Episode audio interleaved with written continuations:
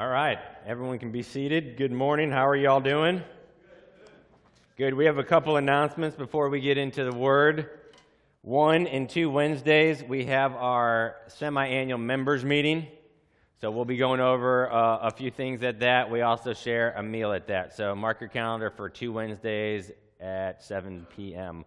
Also, uh, we are having the 19th annual Chocolate Fest for IGY. It's been going on for a long time, y'all. Back when I was helping out with it, years and years, almost two decades. That's pretty crazy. Justice was like five at the time, you know.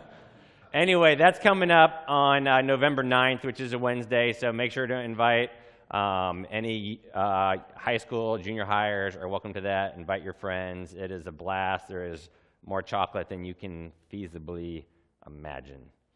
Also, just a few days after that, um, our youth are heading out to the Reality Conference, which is an apologetics conference. They're heading up to Minnesota. We've been going for the last few years. We've been going the last few years to it. It is an amazing, amazing conference um, that hits different um, topics uh, on apologetics and helps uh, ground our kids uh, in the Word, encourages them in the faith, um, and we've been blessed. So, if you are interested um, in having your kids go, just talk with me afterwards. I can get you the details and all that. Um, with that, we're going to let our kids um, head out to class, and we're going to turn to the book of Obadiah.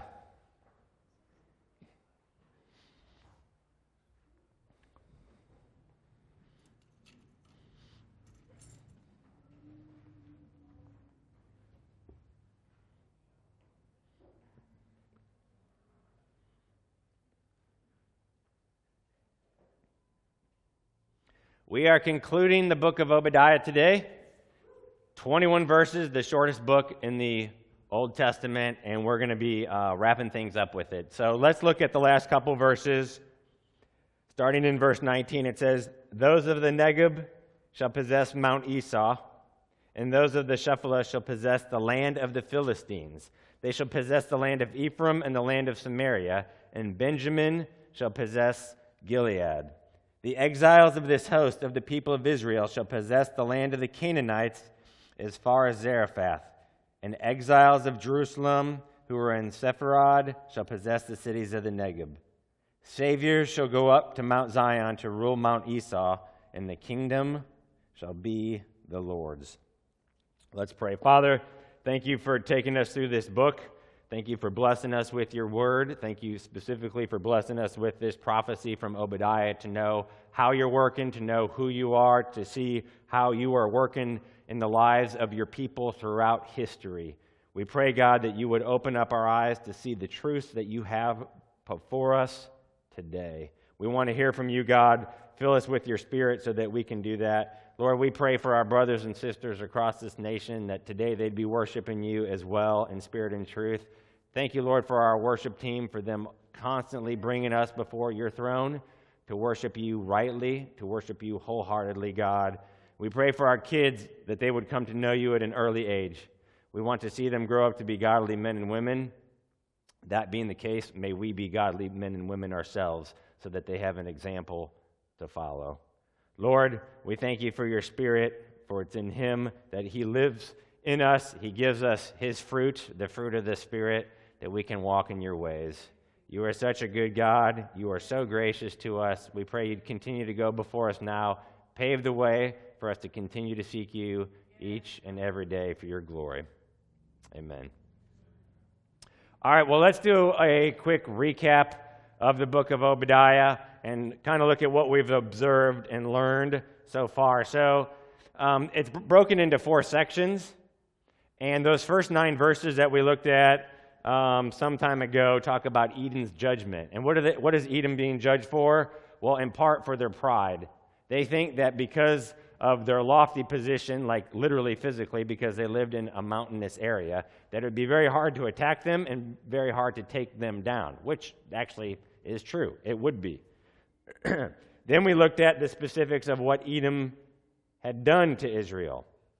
And this is what they're primarily being um, judged for. So, in the time of Israel's distress, basically, they had been ransacked by a, a, a great nation, very likely the Babylonians. What does Edom end up doing? They kind of end up piling on. and they use that as an opportunity to either join forces with the Babylonians or kind of come in afterwards and finish, kind of finish up. So Israel's in a state of disrepair, and Edom seizes the opportunity to come in um, and, and finish them off, so to speak. We also learned in verses 15 through 18 that there is not just a judgment for Edom, but there's judgment for all.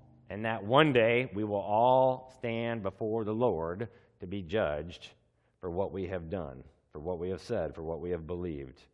And then finally, that brings us to the final part of the book, the last few verses here that we just read. We observe that the book is more than just about the Edomites, but contains promises for Israel that we looked at a couple weeks ago and we're going to look at today, and also contains promises for us. So I mentioned a couple weeks ago that there's, there's as we get to the end of Obadiah, there's two restorations that are occurring. The first is the restoration of Jacob's land. So notice in verses 19, it says that those of the Negeb shall possess Mount Esau, which Mount Esau here just stands for Edom. Well, the first part of verse 19, we actually would expect it. Um, we're getting them back for what they did to us, essentially, is what Israel is being told. Uh, the Negeb, part of the land of Israel, is going to end up taking over Edom. So we would expect something like that. Um, their punishment is losing their land, and, and their punishment is ultimately being wiped off the face of the earth. So they encroached on the land, they did us wrong, and now, now we're going to take their land. So we'd kind of expect that as part of the prophecy. But what we would not expect is the next part of verse 19, where it says, The Shephelah, which that's the plains area, it's going to possess the Philistines. Now, at this point, we'd be like, well, where did that, where did that come from? Like, our eyes would start to get kind of wide because it's not just a, now it's not just about um, Edom being paid back, but now the Philistines are brought into it. The Philistines haven't been mentioned to this point, but now the Philistines are having their land overtaken by the Israelites. And then when we keep reading, it, it, it continues to get even broader in scope. At the end of verse 19, they shall possess the land of Ephraim and the land of Samaria. Well, what's going on there? Well, think about the land of Ephraim and Samaria. What is this?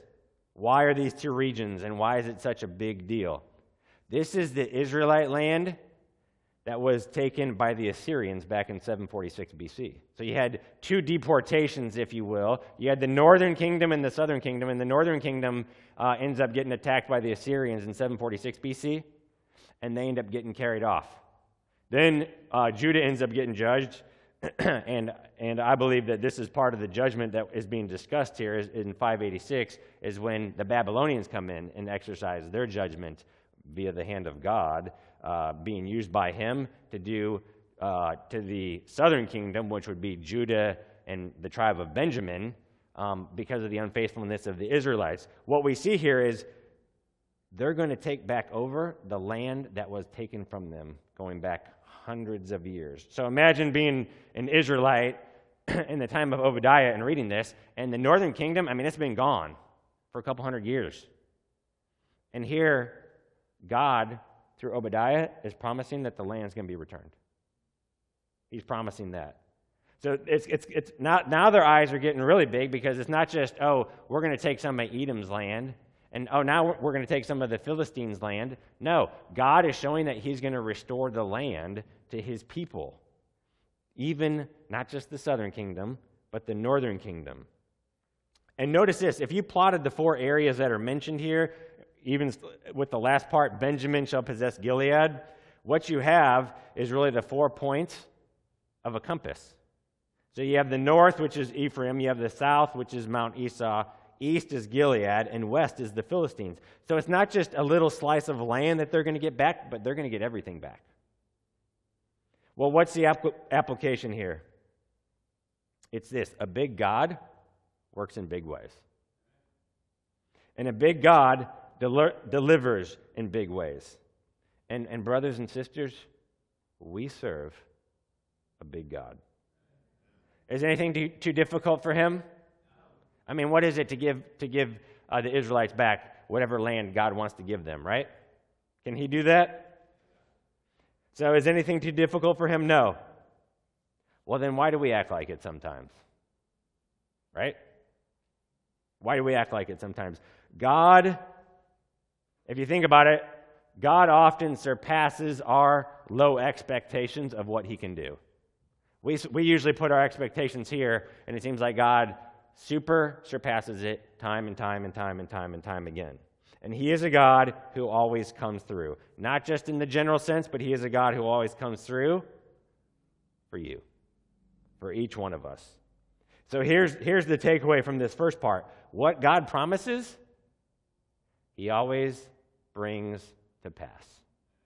What He promises, He always brings to pass. And when you think about it, every prophecy, there's prophecy in the Old Testament, there's prophecy in the New Testament, every prophecy is a promise. Because if God is speaking through his prophets, telling what will come to pass, guess what? It comes to pass, right?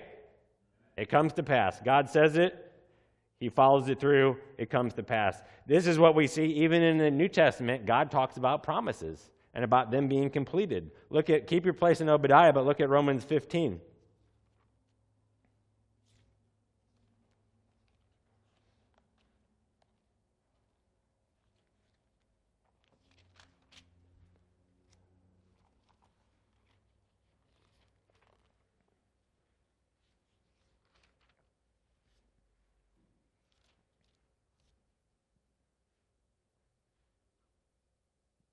In Romans 15, verse 8, it says, For I tell you that Christ became a servant to the circumcised to show God's truthful, truthfulness in order to confirm the promises given to the patriarchs.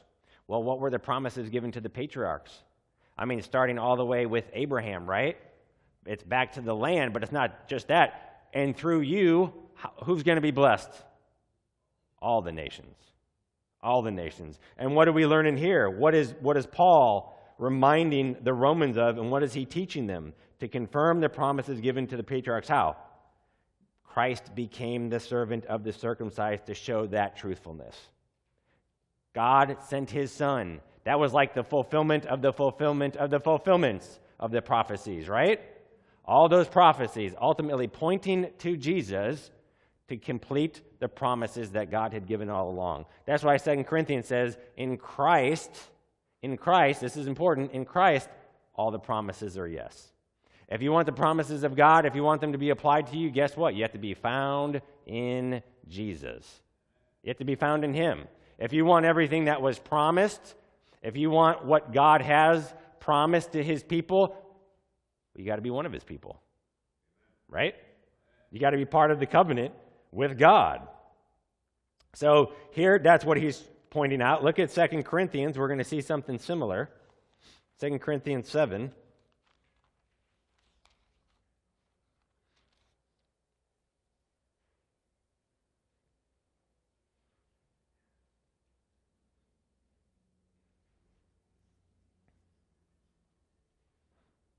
In 2 Corinthians 1, it says, Since we have these promises, beloved. Well, what promises is he, talking about? Well, we have to back up a little bit to get the context of what promises he's referencing here. Go back, we'll just start in verse uh, 14 of chapter 6. You're probably familiar with this verse. Do not be unequally yoked with unbelievers.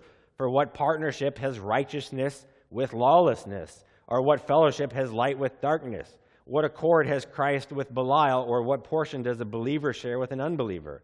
What agreement has the temple of God with idols? For we are the temple of the living God. So he's, he's making these contrasts, right, and comparisons. And he's asking these rhetorical questions, and it's obvious. What partnership has righteousness with lawlessness? None. What fellowship has light with darkness? None. What accord has Christ with Belial? None. What portion does the believer share with an unbeliever? None, right? So he's going on.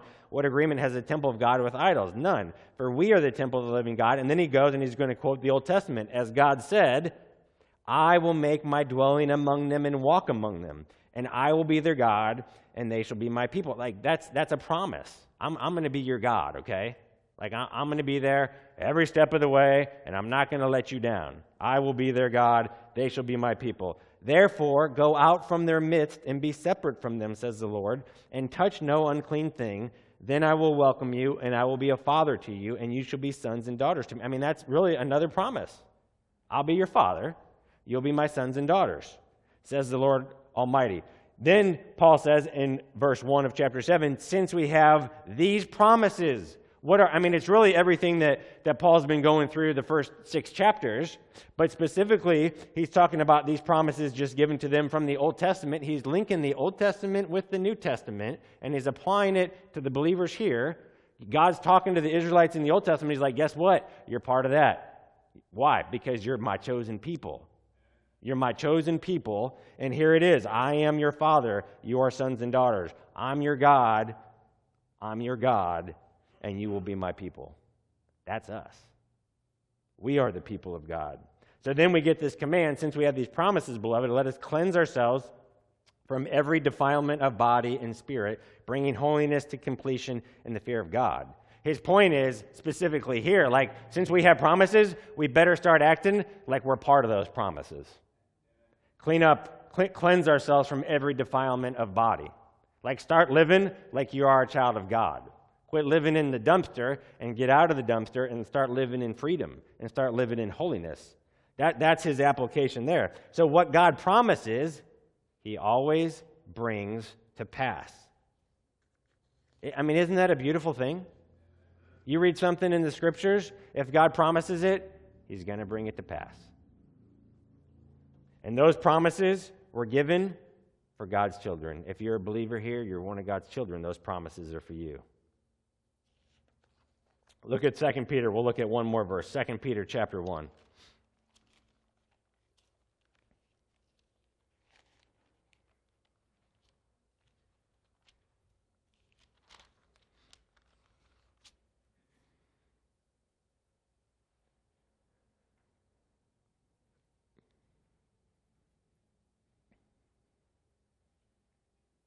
Second Peter 1. We'll just start in chapter 1, verse 1. Simon Peter, a servant and apostle of Jesus Christ, to those who have obtained a faith of equal standing with ours by the righteousness of our God and Savior Jesus Christ. May grace and peace be multiplied to you in the knowledge of God and of Jesus our Lord. His divine power has granted to us all things that pertain to life and godliness through the knowledge of him who called us to his own glory and excellence, by which he has granted to us his precious and very great promises, so that through them you may, became, may become partakers of the divine nature, having escaped from the corruption that is in the world because of the sinful desire. Okay, so notice what he says in verse 4 He has granted to us his precious and very great promises. What kind of promises are they? They're precious. Why? Because they're coming from a God who loves us and who cares about us who's going to walk with us every single step of the way. They're precious promises. And sometimes, depending on where you're at in your walk with the Lord, like sometimes you read something in Scripture and you're like, dude, I needed that today. Well, that's a precious promise that God's making to you. So it's a precious promise. Are you all hearing me? Okay.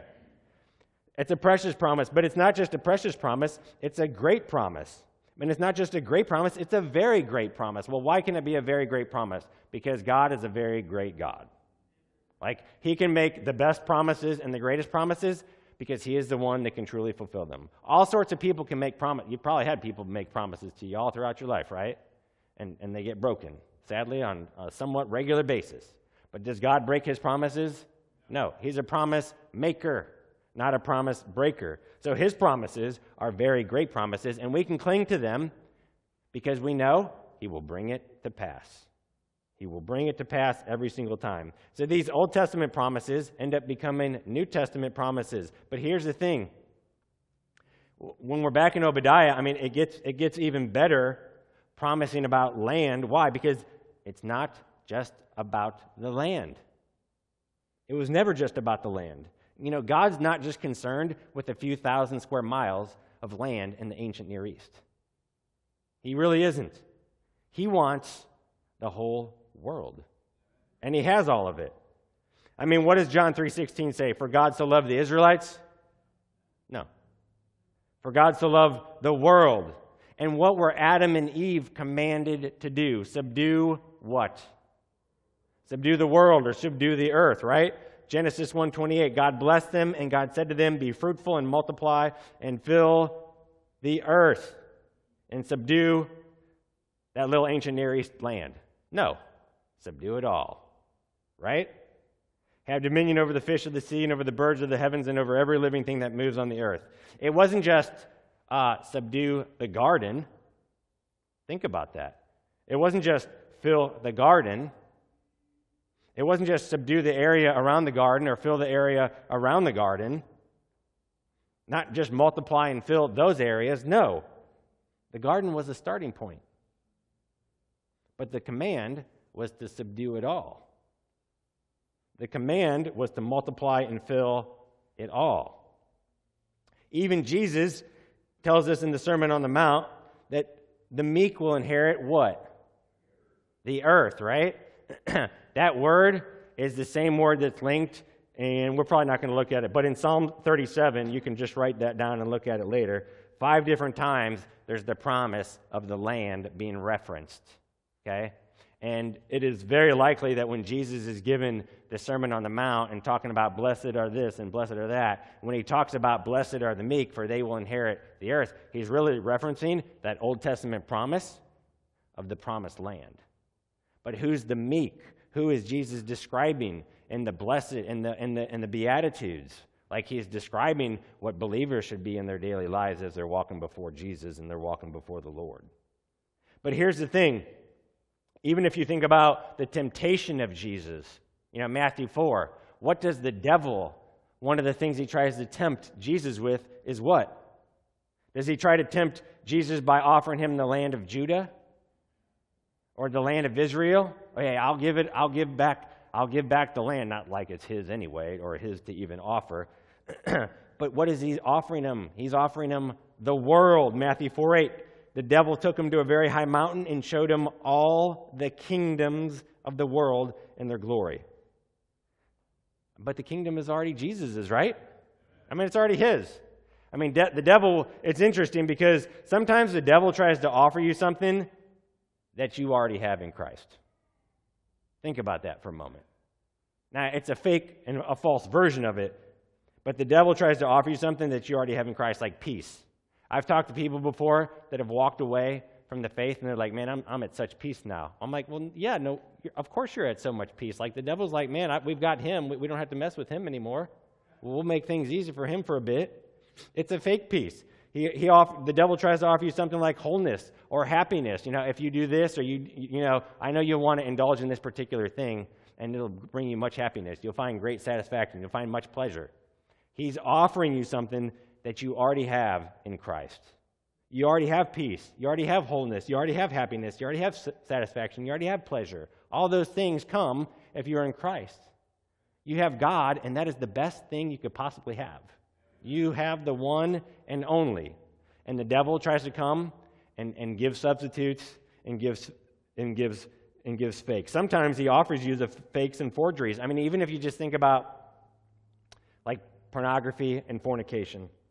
That's a fake and a forgery of what God really has for us, which is biblical marriage, right? The covenant of marriage. But he comes and offers fakes and forgeries. So we're talking here about God's faithfulness. God is, because he's faithful, we know he will keep his promise.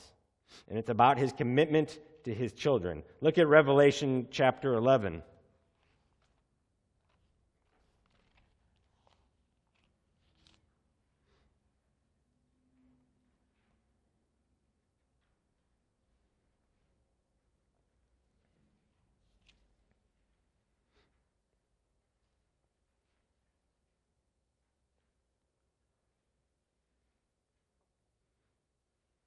Revelation 11, verse 15, it says, Then the seventh angel blew his trumpet, and there were loud voices in heaven saying, The kingdom of the world has become the kingdom of our Lord and of his Christ, and he shall reign forever and ever. And what's going on here? Well, we're going we're going to see that this application with verse 21, where it's talking about the kingdom will be the Lord's. We have, you know, a kingdom on this earth, but we have a kingdom in heaven. And Yahweh here wants to make two things clear to us when he's talking to his children and when he's making promises. One, who gets possession? It's his children. The meek will inherit the land. And who gives the possession? Yahweh himself. The Lord gives what he promises, and whatever he promises, he brings to pass. Think about it for a moment. Did Paul and all the letters of the New Testament make much reference to the land being restored? Does Peter, does James, does John? I mean, it, it plays no part whatsoever in the new covenant. Why? Because there's something much greater than land in the ancient Near East. There's something much greater that God has in store. There's something much greater that God has in plan. And it ties back, look in Obadiah, to the last verse that we see. Verse 21 Saviors shall go up to Mount Zion to rule Mount Esau, and the kingdom shall be the Lord's. See, Paul, Peter, James, John, they realized the eschatological significance of the Old Testament promises. They realized that it wasn't just for here and now, but it was for the future. They realized it wasn't just for Old Testament, but it had implications for the New Testament and had implications for the new covenant that God had established. And it was more than just land, it was more than just an earthly reign, it was more than an earthly kingdom. It was a heavenly kingdom established on earth that would never end.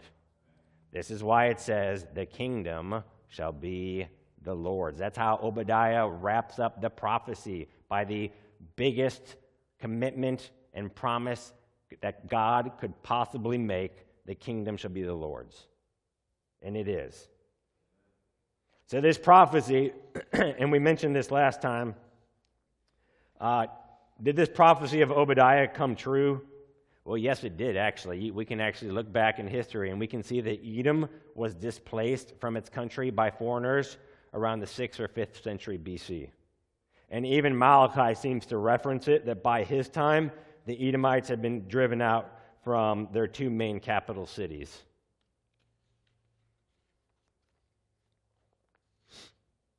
Further, if you've read any or studied any of, of Judas uh, Maccabeus, I think that's the proper way of saying it, we find out that the the Idumeans, which were basically descendants of the Edomites, they're defeated in 166 BC. After the second century, we don't hear anything about the tribe again. God is faithful to his word. If he says it, it will happen. So that's the first restoration, really ties into the second restoration.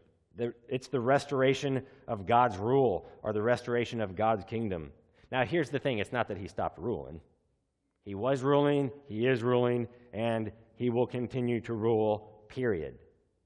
But the future rule looks different than the present rule. So, really, you could say verses 19 through 21 really build up to the fact that God's kingdom is coming, and it is coming soon, and it is coming here. Think of Israel. They dethroned God as their king. And the judges, they're given the judges to rule, right? But what happens once you get past the judges? They're like, oh, give us a king like all the other nations, right? And really, in one sense, maybe they were still a theocracy, but in another sense, they, they kind of became a monarchy. They put a king in place of God, the king. Their actions showed they wanted self rule instead of God rule. So they did their own thing. But even in the Psalms, we have what's called the enthronement Psalms, where God reminds his people that, hey, you might have an earthly king, but I am still the king. I'm still the one that's on the throne. I'm still the one that's ruling over you. So you have this, this idea of, of demonstration of Yahweh's kingship uh, being seen throughout the Psalms and making it clear, which the Psalms were part of their basically worship. That's what they'd be singing during worship. So these reminders to Israel of who the true king is. Look at Psalm, we'll just look at a couple. Look at Psalm 96.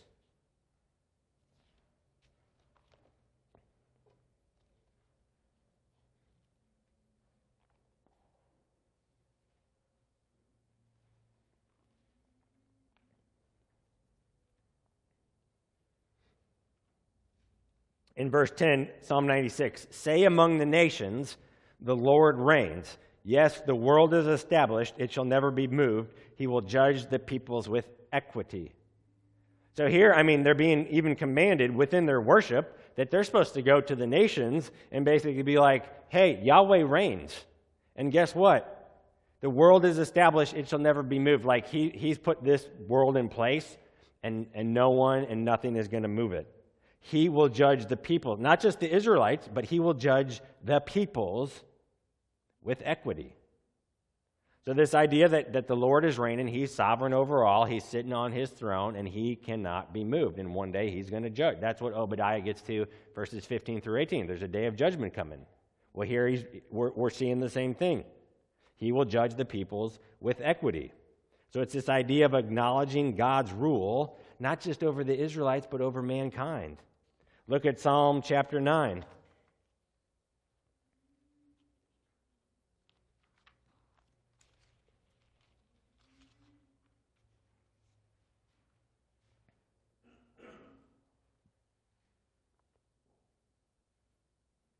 Verse 7 of Psalm 9 But the Lord sits enthroned forever. He has established his throne for justice, and he judges the world with righteousness. He judges the peoples with uprightness. Now think about that. He sits enthroned forever. Well, that I mean, so it's an eternal ruling, an eternal kingship, if you will. And again, who is he judging? The world. The world. Why? Because it's his. It's his. So he's going to judge it. One more psalm, Psalm 22.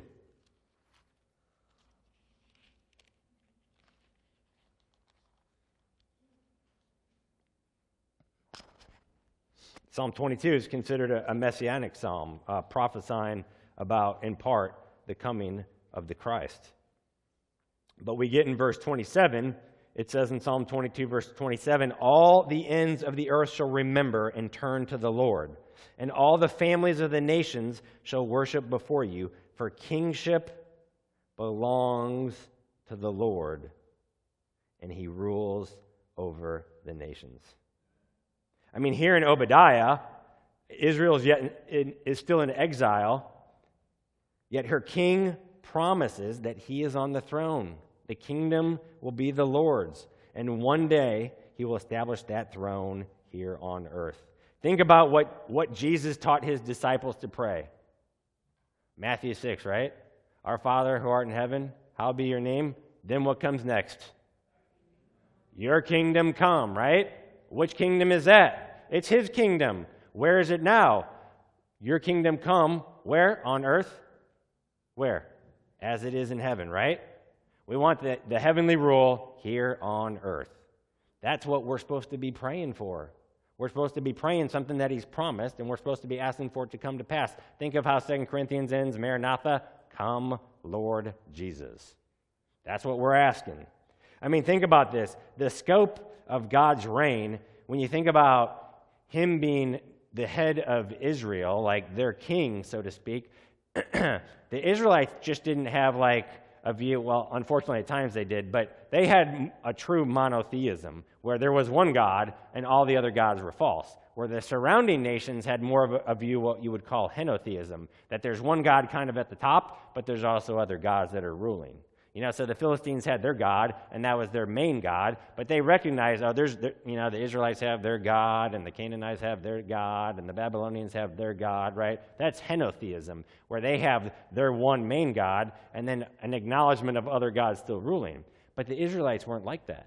I mean, time and time again, we could spend all day, all week, looking at all the verses that talk about there is one God, one true God and the rest are false and fake idols. And, you know, Isaiah has that passage where he's like, you know, kind of even mocking the, the gods of the other nations and the people because he's like, you know, they cut down this tree with their own axe and then they, they fashion it and then they put some silver on it and then they end up worshiping the very thing that they created.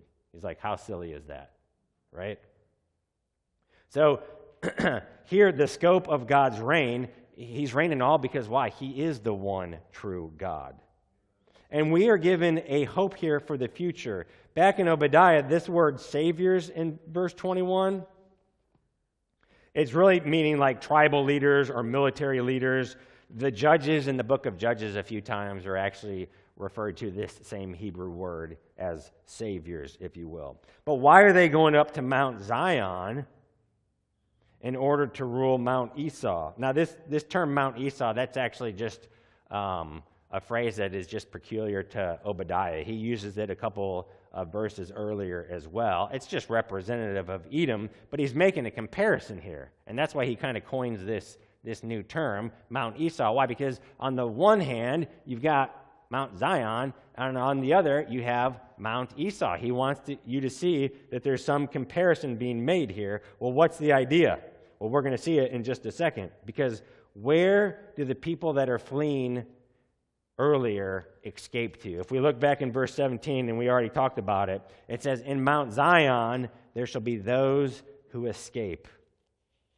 Well, where are they escaping? They're escaping to Mount Zion. Why is that important? Because this is seen as the place where God resides. It is figurative of heaven. So listen, all reign, authority, and power emanate from heaven itself, where God reigns and rules all. And one day he will establish that kingdom here on earth. Your kingdom come on earth as it is in heaven. So Yahweh will reign supreme. When will he reign supreme? Well, doesn't he reign supreme right now? Yes. Didn't he reign supreme during the exile? Yes. So, what is the idea? What's the idea that's being shared here? Well, it's a futuristic time when the Lord will, in full reality, rule over the earth, visibly, powerfully, and eternally. We get a glimpse of it in 1 Corinthians uh, 15. Uh, why don't you turn there, um, and we're going to look at a couple passages there. 1 Corinthians 15.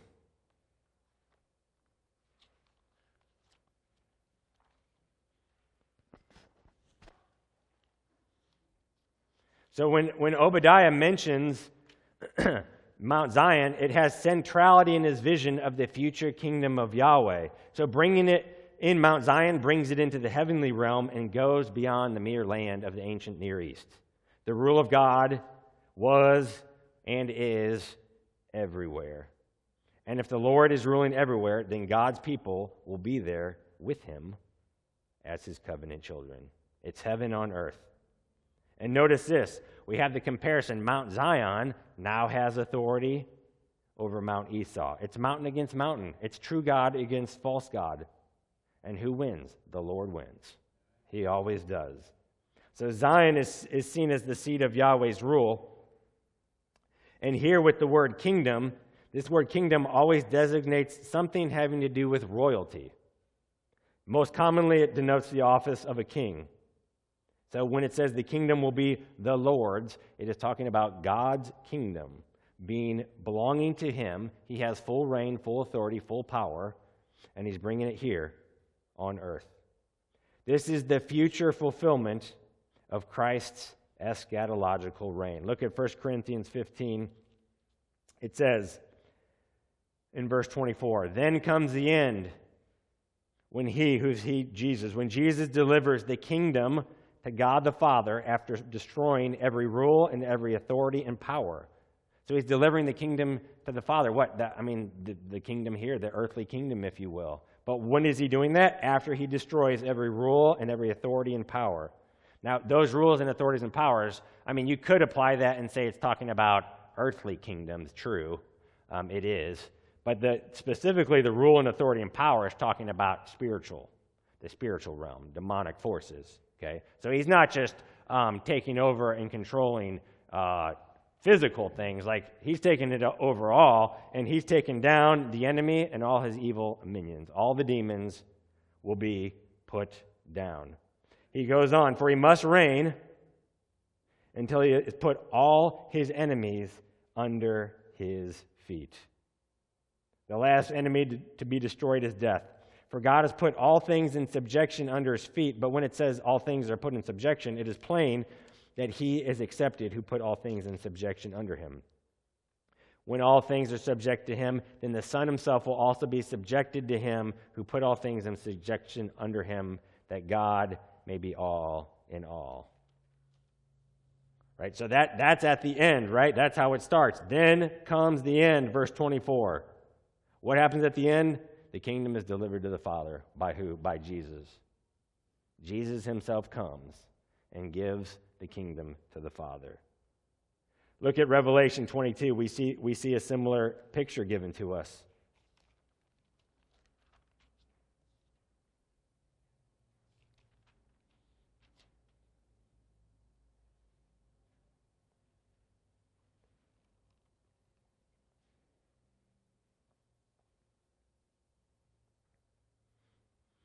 And, actually, we'll start in chapter 21, Revelation 21. Then I saw a new heaven and a new earth, for the first heaven and the first earth had passed away, and the sea was no more.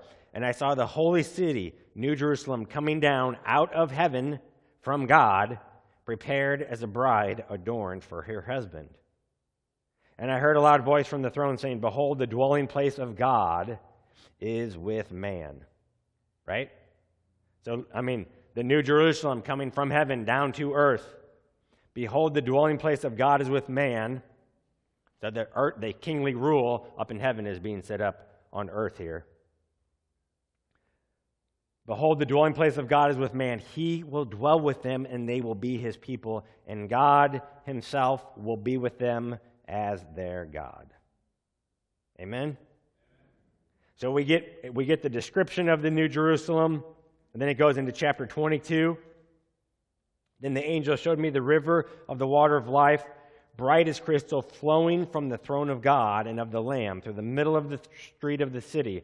Also on either side of the river, the tree of life, with its 12 kinds of fruit, yielding its fruit each month. The leaves of the tree were for the healing of the nations. No longer will there be anything accursed, but the throne of God and of the Lamb will be in it, and his servants will worship him. They will see his face, and his name will be on their foreheads, and night will be no more. They will need no light of lamp or sun, for the Lord God will be their light, and they will reign forever and ever. Which kingdom is being referred to here when the kingdom is being handed over? Well, it's all kingdoms. Whatever kingdom Satan has, whatever he is controlling, all the earthly kingdoms, every king will bow down to Jesus and it will be his, and then he will hand it to the Father. And all things will be subjected unto the Father. That includes us. That includes us. Philippians says, one day every knee will bow. Every knee will bow. Every knee will bow.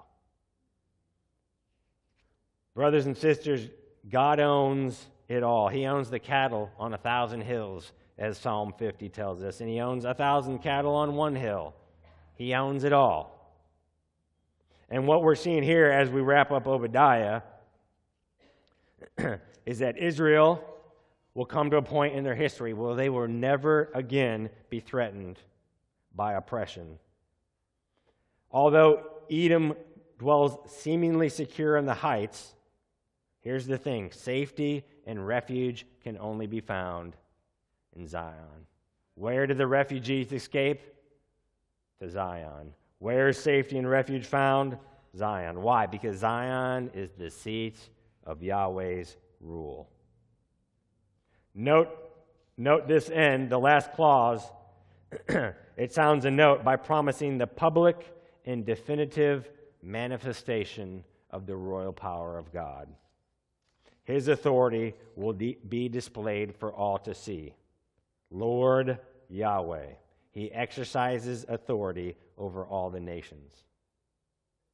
Now, here's the thing His purpose, God's purpose, is not simply to defeat his enemies, it's not simply to restore Israel, but it's to establish his kingship fully and finally over the whole earth. That's why we get all those Psalms talking about the whole earth is his. Well, it is. And three words that I would say are key as we wrap up Obadiah are promise, restoration, and fulfillment.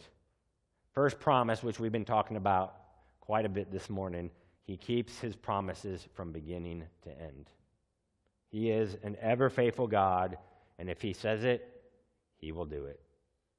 Second, restoration.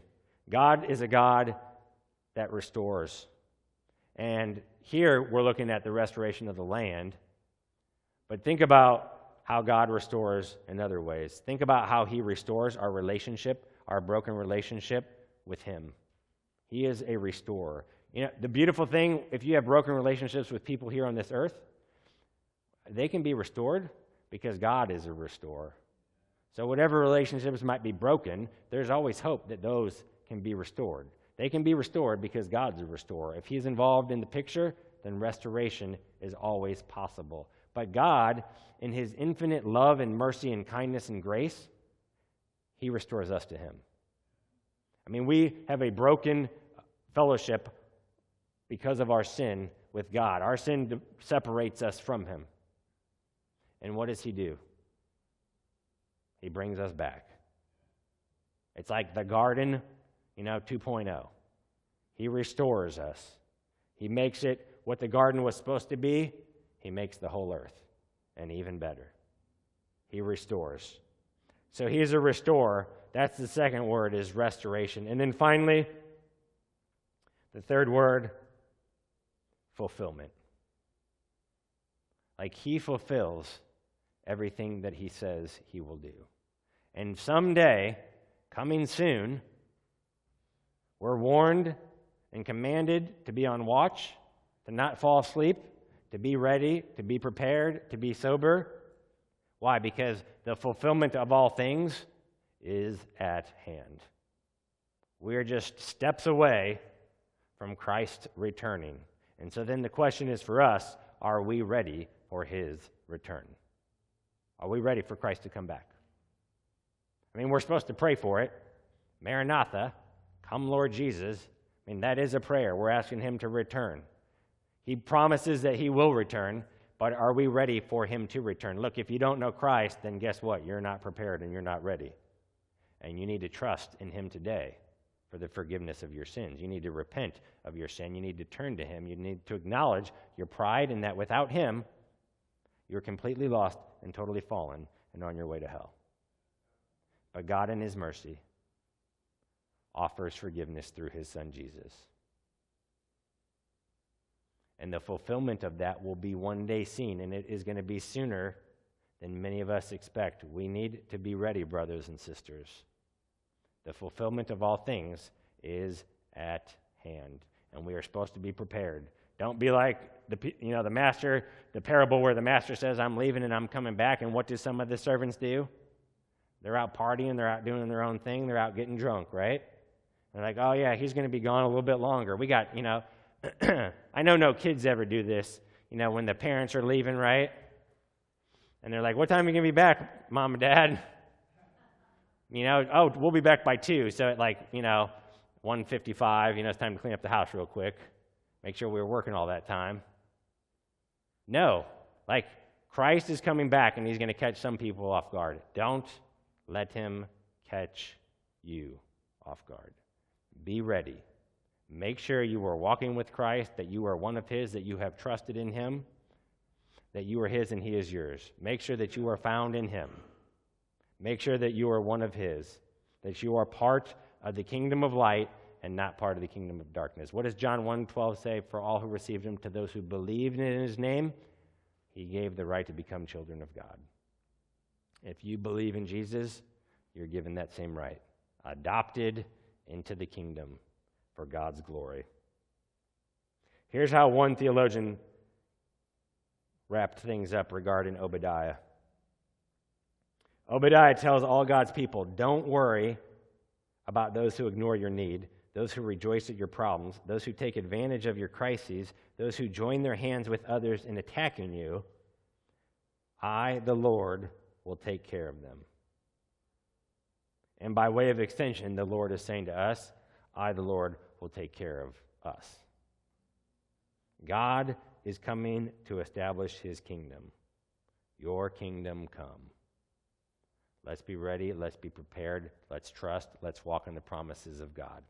Amen? Let's pray.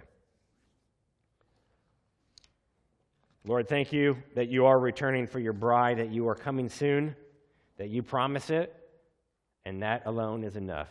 Your word is enough for us. You commit to it, you will do it. Thank you that you reign over the heavens, you reign over the earth, that the earth is yours, and you will one day in full fruition come and establish your kingdom here. Your kingdom come on earth as it is in heaven. We thank you, Lord, that those who trust in you are forgiven. They are made right with you. They are justified by the blood of the Lamb. And I pray today, Lord, anyone here who might not know you, they'd be convicted of their sin, they'd see their need for you, they'd repent and trust in you. If they do that, God, you are gracious to save, always, every day, all the time. Thank you for being a God who is quick to save. We love you. Amen.